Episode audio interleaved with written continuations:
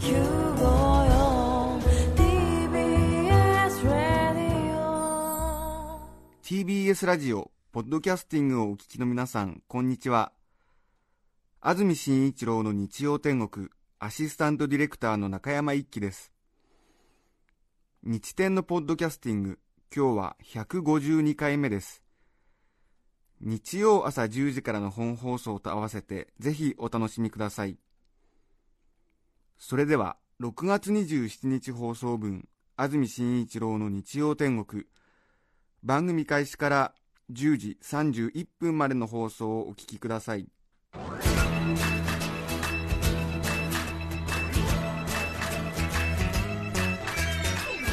安住紳一郎の日曜天国。おはようございます6月27日日曜日朝10時になりました。TBS アナウンサー安住紳一郎です。おはようございます。中澤由美子です。皆さんはどんな日曜日の朝をお迎えでしょうか。さて梅雨空の関東地方になりましたが皆さんの街の天気はいかがでしょうか。朝方雨がパラパラと降っていましたけども今こちらに来る道すがらは雨は落ちていませんでしたね。そうでしたね、えーでも随分アスファルトが濡れて濃い色に変わっていましたので結構降ったのではないでしょうか。いかがでしょうかね。また湿度がすごいですね。すごいですうん。ね今日は気温というよりも何か湿度がちょっと辛いなという感じの一日ですけれどもはい。外出ますと本当にビニールハウスの中にいるような むっとした湿気に襲われましたね。空気が重いですようねん。びっくりしました。うん現在スタジオのあります赤坂気温は26度湿度は74%となっております。はい。さて今日6月27日の天気ですが日中はおおむね曇り時々日差しも出そうです。ただし夜は再び雨が降る可能性があります。東京、神奈川、千葉は夜にかけて強い風に注意が必要です。最高気温は30度前後まで上がって大変蒸し暑い一日になりそうです明日月曜日は曇り時々晴れ夜は一時雨の予報が出ています。完全な梅雨ですね。そうですね。うーん。本当に蒸し暑い一日ですえね、ええー。そっかこれで30度まで行くんですね。そうですね、えー。このまま30度まで行ってこれはちょっとね、はい。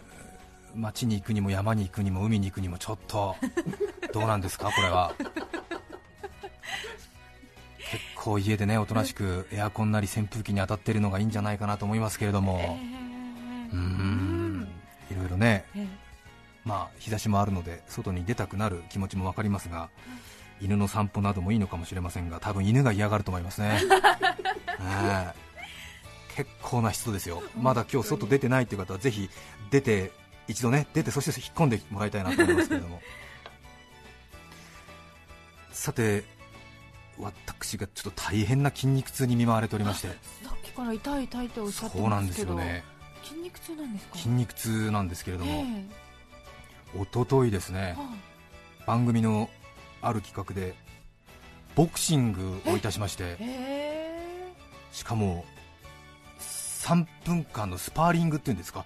あの練習試合、ええ。まあ、当然あのそんなに本格的なものではないんですけどもそれでもやっぱりあの赤い革のボクシンググローブ。え一応なんかバンテージっていうんですか？ええええ手にあのテーピング。でえそれでなんか叩くときは強く手を握ってくださいなんて言われて。え。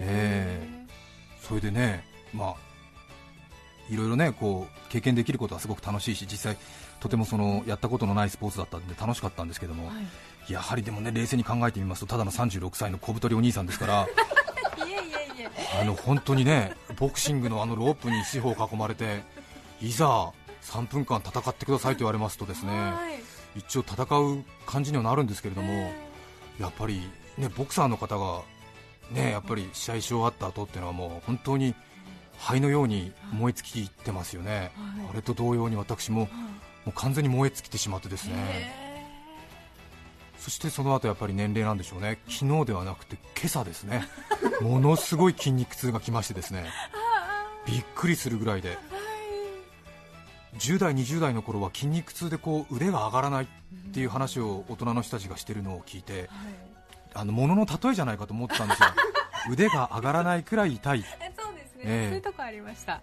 ところがやっぱりあれですね。30もやっぱり半ば過ぎてきますと本当に右腕上がらないんですよねびっくりしました。大げさじゃなくね。大げさではなく、ねえ。えトイレの横にあのトイレットペーパーが、まあ、4つ5つ置いてある、はい。そのトイレットペーパーの控えが置いてある棚があるんですけども、今朝ねちょっとあの、まあ、快便快眠みたいなことで あのちょっとトイレットペーパーを大量に使うシーンがあったものですから 補充しようと思ったらそのトイレットペーパーまで手が上がらないわけですよ、まあえ。ええしかも下の方はもう汚れてますからもうどうしたらいいのかと思いましてですねワールドカップよろしくもう頭でこうクンクンクンクンやりながら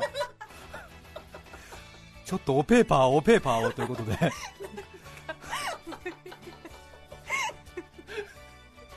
まあご批判覚悟でね日曜日午前10時ということで爽やかな朝を迎えている時になんですけれどもまあね男性諸君だったらお分かりなんですが女性の方はね結構ペーパーのその残量っていうのを計算されてお勤めになるのかもしれませんが 男性っていうのはあんまりペーパーを使う経験がね、まあ、女性に比べると当然8分の1、10分の1くらいなものですからええうんあらないぞと思ってからのね作業になるということは否めないんですけれども私もねちょっとね一戦終わってからのペーパーのちょっと残量の確認だったものですから慌ててペーパーペーパーと思ったんですけれども右腕が上がらないと来てますからこれ大変と思いまして、ええ。下半身生まれたままの姿でペーパーペーパーということになりまして左腕は上がるんですか左腕はねちょっと上がるんですけどもでもやっぱりなんとなくこう、うん、左手ではちょっとペーパーもつかみづらいということがあるんでしょうかね。本当に見事に上がらないんですよ。困った。びっくりしました。なんとか。なんとかね、ええ。ちょっと私の済ませて。ええ済ませてということになりますね。ま あどうでもいい話なんですけれどもそれからボクシングのリングに上がったという方は多分少ないと思うのでええ。一体ボクシングとはどういうスポーツなのかというふうに思われると思いますけれども、ええ当然その3分間といえ当然世界チャンピオンになりますと10ラウンド12ラウンド戦うわけですがですよね。1ラウンドでも普通の大人ですともう1分30秒くらいでもうちょっと呼吸が辛くなってくるという感じですね、ええもうはめてるグローブを手にしてるだけでももう重いぐらいなものですね、ええ。そうなんですね。それから靴の、ね、重みを感じるんですよね、もう足が動かない、え。えそれからまあ当然あの私は番組の企画でやったので身に危険は当然ねないっていうことなんですけれども当然あの中でこう相手にね殴られてしまうっていう恐怖をその消耗した体力の中で戦うというのは本当に言葉を失うくらいのファイティングスピリッツがないと。戦うことはできませんね。うん。それからプロのトレーナーの方に言われたんですけれど人間っていうのはやはり平和的にできているのでグラブをつけてヘッドギアをつけて当然安全が保証されている中でも相手を殴るという行為っていうのはそう簡単にできるものではないらしいですね。あそうなんですか、ボクシングを始めて初心者の人が一番まず苦労する点は体力っていうこともありますが人を殴る、まあ、当然スポーツですけれどもね。その人に拳を突きつけるという気持ちを作るまでにやっぱり半年くらいかかるそうですね。あええ。そうですか。どんなに体力自慢でもグラブをつけて相手の顔に拳をぶつけてくださいって言われるとできないそうですね。ええかもしれませんね、うん。そうですよね、ええだから小さい頃からこう殴っちゃダメよっていうふうにうん。教え続けて続けての、うん。まあ、じ人が出来上がるわけですしね。ええ。うんうんうん。それから当然やっぱり平和的にできてますから、まあ本能同じね哺乳類の動物でうん全く敵意のない、うん。そうですよね。そうですね、ええ。まあ、本当にその人が憎かったらねもしかしたら手が出るのかもしれませんけれども、まあ、それでも本当にいけないことだと思いますが、全く敵意のない人をスポーツとはいえどうぞ顔に拳を強く当ててくださいって言われたらできるもんじゃない。あそうなんですね、あそうなんだだから強い気持ちを持ってこれはスポーツですと。はい。で拳を競うスポーツですからどうぞ安住さんそのところを理解して相手に敵意がないとしても殴るんです。これがボクシングですと。でレッツボクシングレッツボクシングって言われるんですよ。あそれでやっぱり初心者の人は向かっていくんだけども、手が出ない。そうですそうするとやっぱりそのトレーナーの人はボクシングボクシングって言うんですよ、ええこれボクシングなんだって。そうですね。でその、まあ、拳を出してくださいっていうのがボクシングっていうことなんですが今ねちょっと映画でも話題になってますがそれがボクシングなんだ、ええ。でものすごいボクシングっていう掛け声がリングの外から練習生トレーナーの人たちからかかるんですよ。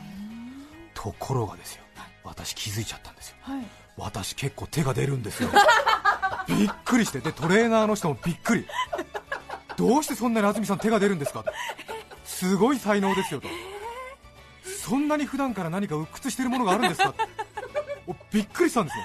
で手が出ないですよと、ええなかなかそんなに簡単に素人がいざカーンってゴングが鳴ったとしてもそんなに相手にパンチが出るもんじゃないですよって言われたんですけどもカーンなんてなって安住さん頑張ってくださいなんて言ったらもうすぐポンポンポンって出てるんですよ。何なんだ俺はと思って。なんか解放されたのかしら。何かね解放されたのかでなんかスタッフもなんかちょっと私の人格を疑うみたいなひそひそ話が始まるんですよ。危ないんだよあれは。相当鬱屈されたものがあるんだよ。っとみんなちょっと衝撃なちょっと驚きな感じで。ざわめきが。あって、ええ。で初心者なのに、まあ、当然もうヘナチョコパンチですけども、一応相手をコーナーとかに追い詰めたりするんですよ、ええ。何なんだこの攻撃的スタイルはと思って自分でもびっくりしてしまって、ええなんかすごく攻撃的な自分の一面に驚きました、ええ。そんなこともあって家に帰って落ち込んじゃって。逆に落ち込んじゃった逆に落ち込んでえ何なの俺はと思って。いやね。ーでも普通の人はやっぱりそんな簡単にパンチは出ないって言われてる中で何なのこの危ない性格はと思って。そうかそうかそうかそうか。は何なんだろうと思って。い。ちょっとね自己総括がやっぱり35過ぎましたんでもう一度必要だなと思いましたね。新たな自分を発見したんですね私大変デンジャラスだと思います。気をつけよう。気をつけないとね本当にねいろいろね社会人の人で何かまあ逆ギレというような言葉では片付けられないような事件を起こす人がいますけれどもそういう一面持ってるんじゃないかなと思いましたね、ええ。小学校4年生の時の担任の久野邦子先生にですね、あなたがテレビで活躍する姿を見て正直嬉しいという気持ちとともにまっとうな大人に育ったことを驚きますという手紙をもらったことありますけれども、そうなんですか。うんちょっと本当にあの周りの人に感謝してねこんなにあのまっとうな社会人になったことを感謝しなくちゃいけないななんて思いますけれどもね。へちょっと危険だなと思いますね、うん。ーでもそのあのエネルギーをはい。今お仕事にぶつけていらっしゃるわけですからいい風にねできてるわけでよかったですね。どうなんでしょうかね。小声で。いや本当にねあのボクシングを褒められた。うん。ということはある一方でちょっとね危険だなと思いますね、そうですか。え趣味にしてしまえば。えそうですよね、うん。と思いましたけれども、ええ。えあそうですか。攻撃的な性格を持ちながら筋肉痛っていうね。そうですよね。全く役に立たないっていう。体はちょっとついていってなかった。そうなんですよスピリッツにね。気持ちだけは攻撃的。体は守備的っていうんですかなんていうんですかもう完全なディフェンシブハーフみたいなことになってますけど。よかったよかった。ぜひあの私のストレス発散に今日も2時間お付き合いください。さて今週はスペシャルウィークですね。聴取率調査週間。皆さんがどの時間にどの番組を聞いてくださっているかを調べる1週間になります、テレビでは視聴率と言いますけれどもラジオの場合は聴取率と呼びます各放送局各番組当然熱を帯びた1週間になりまして豪華なプレゼントを用意し皆さんのお越しをあり地獄のように待っているということになりますが。さらに今日はインターネットストリーミング放送ということで全国全世界の皆様にもお楽しみいただいております。ぜひ日本時間午前10時からの番組に2時間お付き合いいただきたいと思いますがそんな聴取率調査週間。大変生臭い放送局の欲望をごまかすような爽やかなネーミング。スペシャルウィーク。人呼んでということになりますが。局によってはサンクスウィークと呼んだりもするそうですけれども、えーえーそうですね。当然この1週間で弾き出されました成績が番組の将来を右に左へと左右するわけですが。当番組日曜天国6月のスペシャルウィークは毎年恒例になりましたさくらんぼのプレゼントになりますね、しかもあの佐藤錦を生んだ山形佐藤果樹園の佐藤錦をプレゼントとして今年もご用意いたしました。大変皆様に喜ばれております、そしてお気づきかもしれませんが佐藤錦といえばやはりもうセットで考えていただきたいですね。ミニマムロト2を今年も行いたいと思います。ぜひご参加いただきたいと思います。ずっとラジオをお聞きいただいているという方はご存知かと思いますがミニマムロト2というですね企画をずっと日曜天国では行っております。去年ですかね初めてやったのが。もう1回目、2回目、今回で3回目ということになりますが、ラジオ、テレビ、新聞、雑誌、インターネット、世の中、たくさんの検証企画、検証応募企画が溢れておりますが、皆さんも応募したことがあるのではないかなと思いますが、私も小学生の右り、コロコロコミックの読者プレゼントに毎月ハガキを送ったものでございます。え当時はラジコンカーが大変流行っておりましてグラスホッパーとかですね、多分中澤さんご存知ないと思いますが、えーグラスホッパー、ホーネット、ホットショットっていうね、え。人気のラジコンがありまして、それがこの5名様とか3名様プレゼントになっておりまして、それが大変欲しくて、毎月ハガキを出していたものですけれどもね、なんとなくこう田舎に住んでいたので、締め切りまでにハガキが届くかどうか気をもんだりですね、それから何かこう、そのハガキを目にするであろう編集者の皆さんが喜ぶようなコメントをね書いたりしたりして、え。ねなんとか大人に気に入られようとした そんな思いがあります。皆さんも多分経験あるんじゃないかなと思いました社会人になってからもあのボルビックですね。水の？ボルビックを飲むと。でなんかあのダノンかなんかのマークを5枚集めて送るとうん。自転車が当たるっていうんで社会人になってからも送ったりしましたけれども。えー。ねたくさん飲んだんですけどもね。ええ。チートも当たりゃしない、全く当たらない。えー夢を抱くんですけどね。ただただたくさんの水を飲んだだけ、ええ。なんかね社会人になるとね自転車、まあ買おうと思うとねお金貯めて買えるんだけれどもなんとか。はい。なんかねやっぱりこええ。うポスターとかはい。商品とかにねおしゃれな感じでその写真が載ってるとえー当たるんじゃないのなんて思って。そうなんですよね。そうなのよ。ただただたくさん水を飲んだだけっていうことになりましたけどもね。タポタポしましたねかそしてそんな私も全く当たらないこれまでの検証生活を振り返ってうん。一つね大きなことに去年気づいたんですよね。大きな問題はここです。確かにすごい倍率なんだろう。いい商品だから。当たらないのも当然かもしれないしかし外れた実感もないんですよね。あそうですね。本当に私のハガキは届いたのだろうか。そうなのまずそこから。うん。はい。抽選箱を使ったとしたならば抽選箱のどの辺に私のハガキが入っていたんだろうか。で担当者が伸ばした手の一体どの辺にね私のハガキはあったんだろうか。うん。惜しかったのか。はたまた全くかすりもしなかったのか。うん。うん。はがきを横積みにして1枚引き抜くスタイルだとしたらはい。蛍光ペンでね縁取りまでしたんですけれども、ね 一体ねどの辺を引き抜いたのかなと、そうね。うん、皆さん本当に経験あると思うんですよ。当然十中八九。はいもう 99. 点何パーセントの人はうん。当たらない検証というものにこれまでずっと付き合わされてきたわけですよね。繰り返しになりますが感想もお書きくださいと言われれば相手が喜びそうなコメントを必死に考えるわけですよ。こんなに美味しい水はありません。私は金も女も名誉もいらない。この水だけをこれからも買い続けますみたいなことを書いて送ってるわけですよ。いい社会人がですよ。そんなわけもありゃしないのに、ねですね。それはちょっと。え。こちらの思いは一体どこまで届いているのか。うん本当にねはい。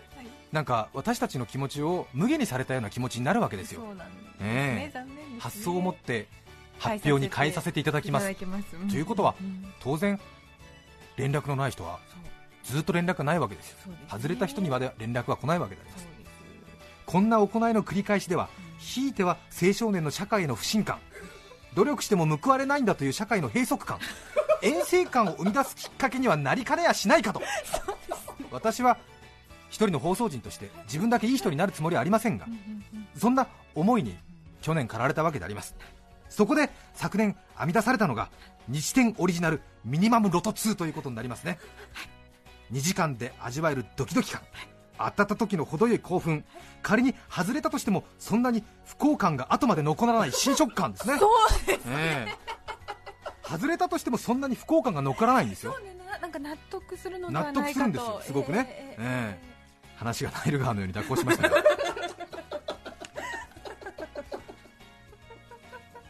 さらに賢明なリスナーの皆さんはお気づきだと思いますが番組のプレゼント抽選というものは応募者が多いあるいは景品の数が少ないなどによりまして倍率が変動しますね。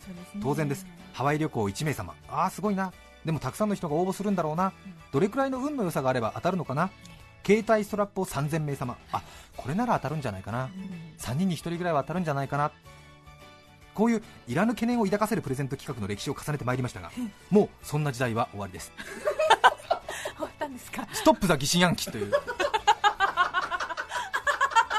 この日天オリジナルのミニマムロト2は何人たりともどんな状況になろうとも倍率は100分の1のまま決して動きません、はい。え。ええいかような質問にも明確に答えることができます。全て100分の1なのです。どのくらいの倍率ですか？100分の1です。今日は天気が悪いので家にいる人100分の1です。私は昔から運が100分の1です。何人たりとも100分の1なんです。決して動かない。応募方法は至って簡単です。これ去年参加してくださった方はもうお分かりかと思いますが0000から99までのお好きな2桁の数字を書いて送ってください。メール、ファックスでお送りください。電話でも結構です。オペレーターの女性が電話に出ます。2桁の数字を伝えてください。お好きな2桁の数字を選んで送ってくる。これが応募ということになりますね。どれか一つに絞って、そうですね。はい。そして番組の最後にこのスタジオでサイコロを2つ振ります、はい10角のサイコロなので0から9までの目があるサイコロですこの2つのサイコロを振ることによって2桁の数字をこのスタジオで決めます、その数字を予想していた方にさくらんぼ佐藤錦をプレゼント後日宅配便で届きますと。こういうことですね。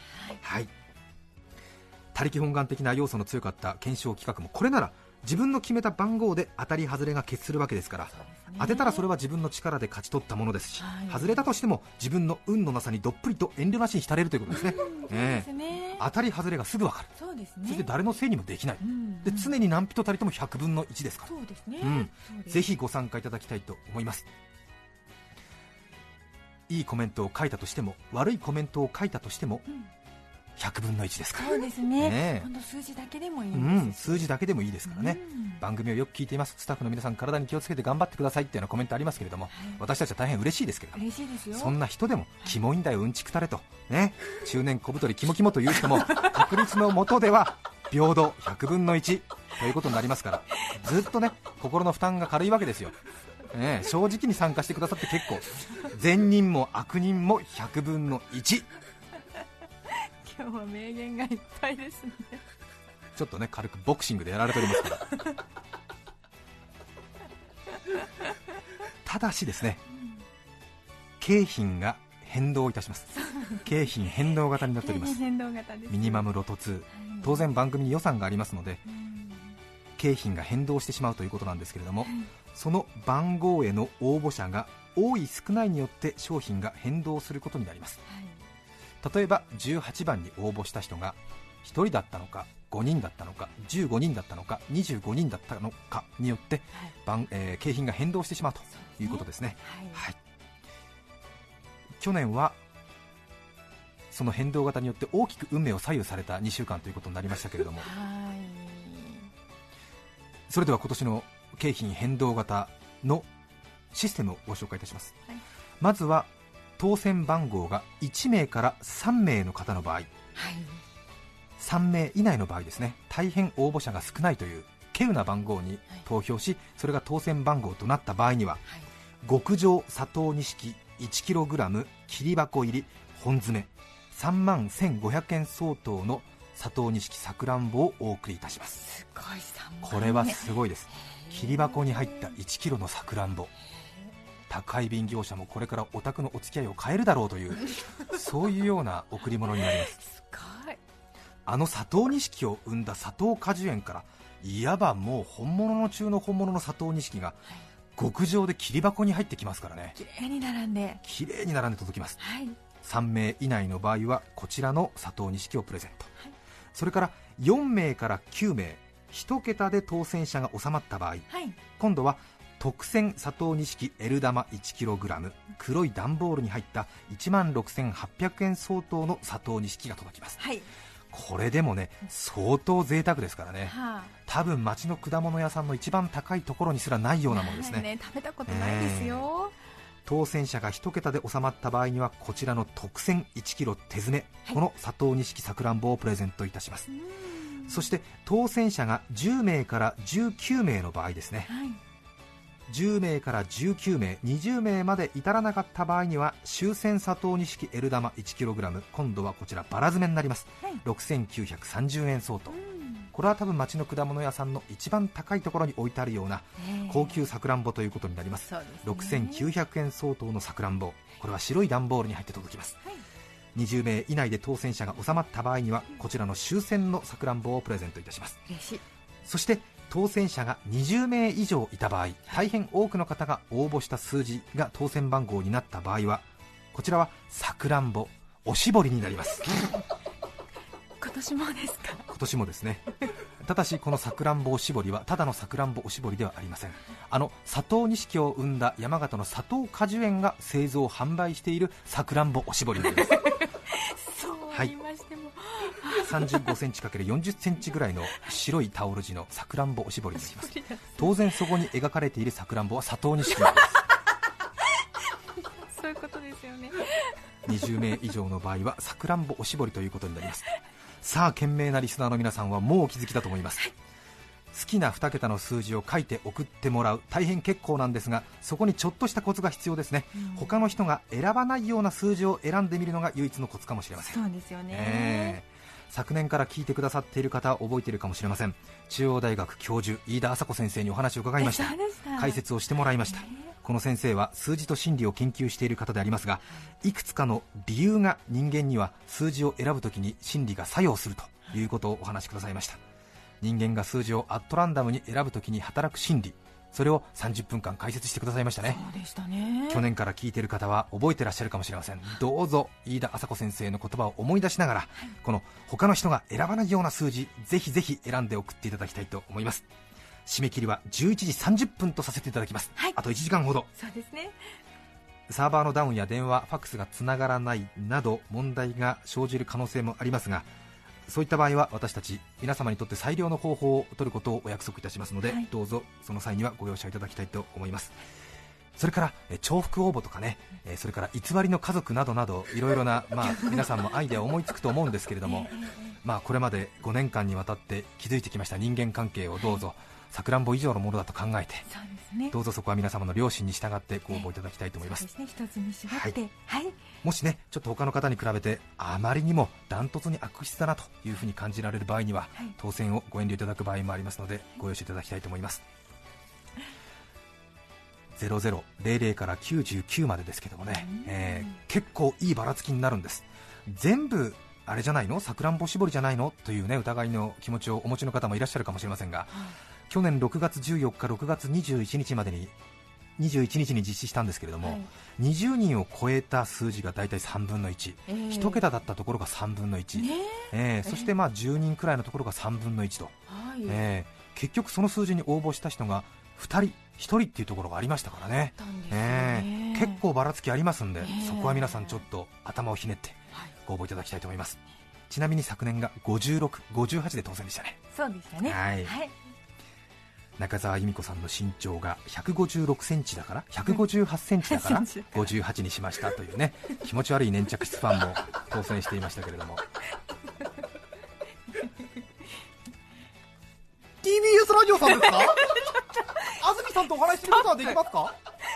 何それも放送中に安住さんが中田さんのことあんまりよく言わない時があるんですけどもあれは聞いててとても不愉快ですよね。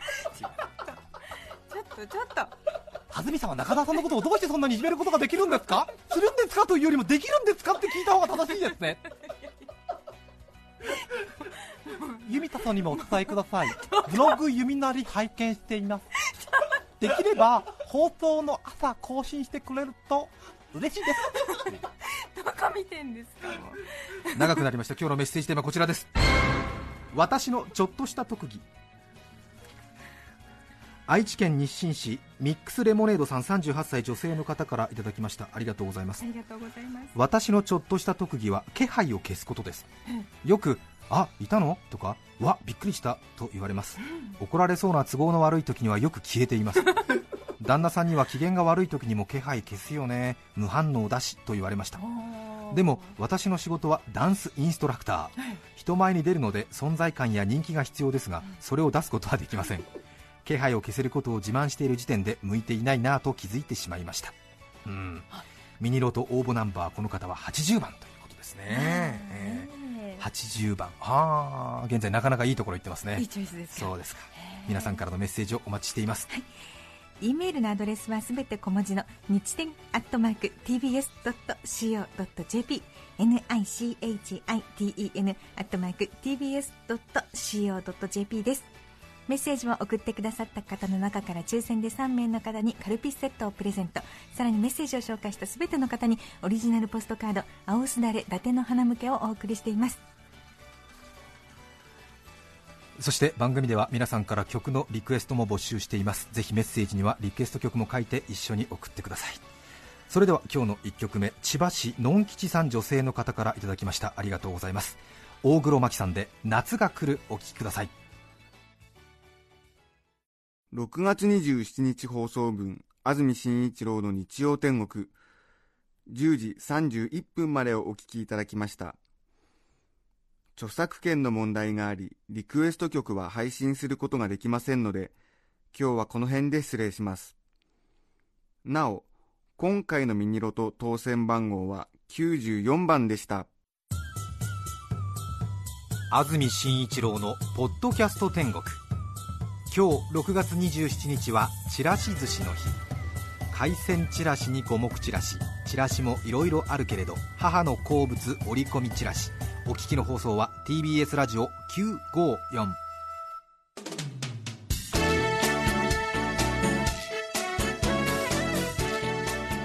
さて来週7月4日の安住紳一郎の日曜天国。メッセージテーマは「忘れられないあの言葉」ゲストは画家の山口明さんです。それでは来週も日曜朝10時。TBS ラジオ954でお会いしましょう。さようなら。安住紳一郎の「ポッドキャスト天国」これはあくまで試供品。皆まで語れぬポッドキャスト。ぜひ本放送を聞きなされ。TBS ラジオ954